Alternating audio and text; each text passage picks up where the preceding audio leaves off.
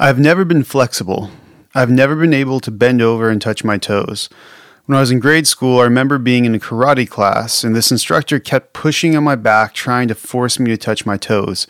I was in tears because it hurt so bad, but no matter how hard he pushed, it didn't happen. I never touched my toes. A few years ago, I kept getting injured at the gym, and it was mostly due to my lack of mobility. So I started to dig into what it would take to get my body to open up and become more limber. You know what it involved? A lot of time being very uncomfortable or as Kelly Starrett says, you got to enter the pain cave to see any changes. So I would spend a good chunk each evening rolling around on a lacrosse ball or getting my limbs into some crazy position on some homemade prop or asking Tanya to apply pressure to some sensitive spot under my shoulder blade. It was awful. It hurt. It wasn't fun. But as I spent time in the pain cave, I began to see tiny improvements.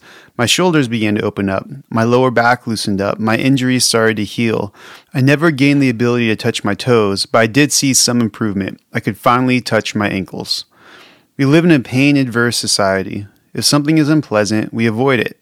I know I do. And if we can't avoid it, we make ourselves numb to it, be it physical, mental, or emotional pain.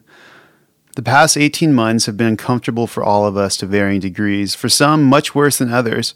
For me, it has had amazing highs and terrible lows. On one hand, it was the most amazing year as we welcomed our first child, Soren, into this crazy world, who turns one next week.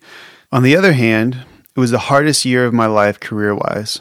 Passing through a worldwide pandemic, racial unrest, and a polarizing election cycle sucked. Like, really sucked. Like, really, really, really sucked. It was awful. It hurt. It wasn't fun.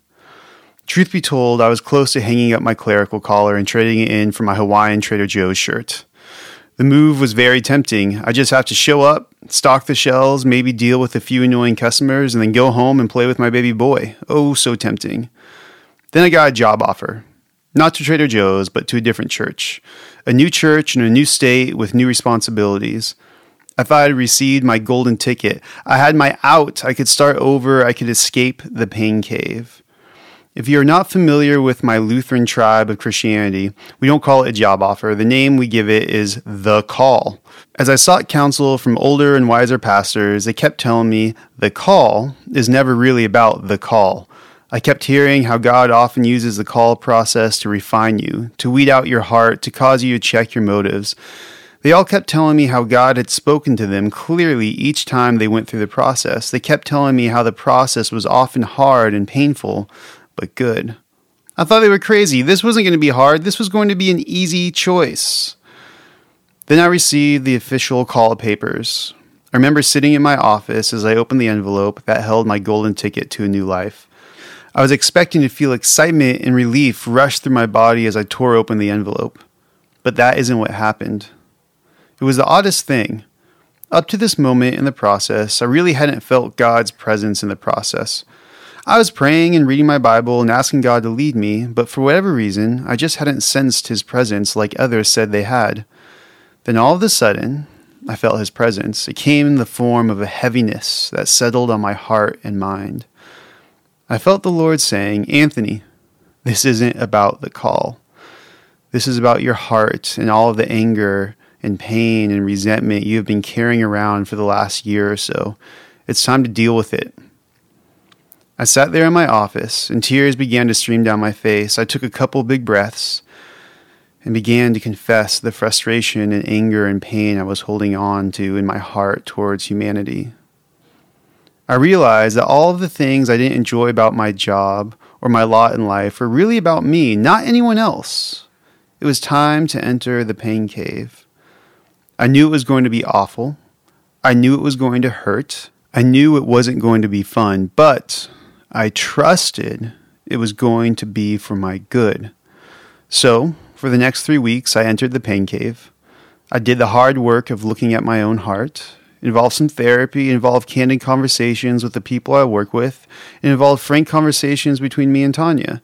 Involved me being honest with myself. And you know what? It wasn't as awful as I thought it was going to be. It wasn't as painful as I thought it was going to be.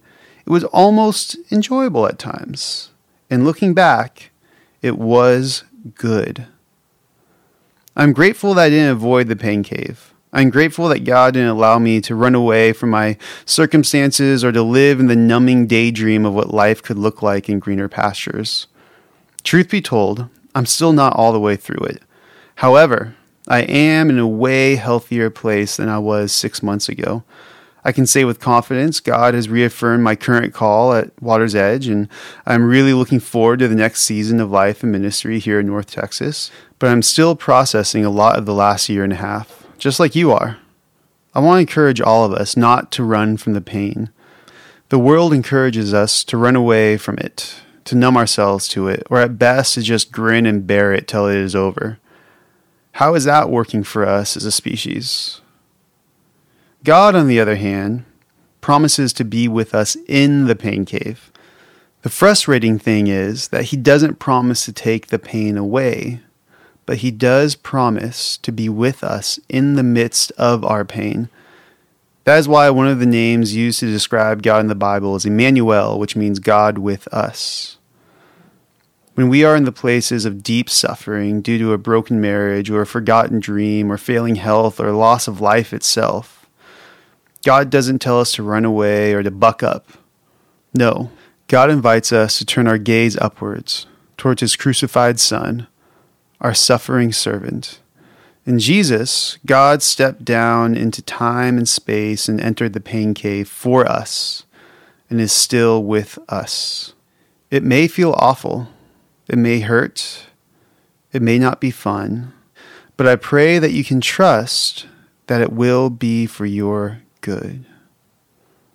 Grace and peace till we rise in glory.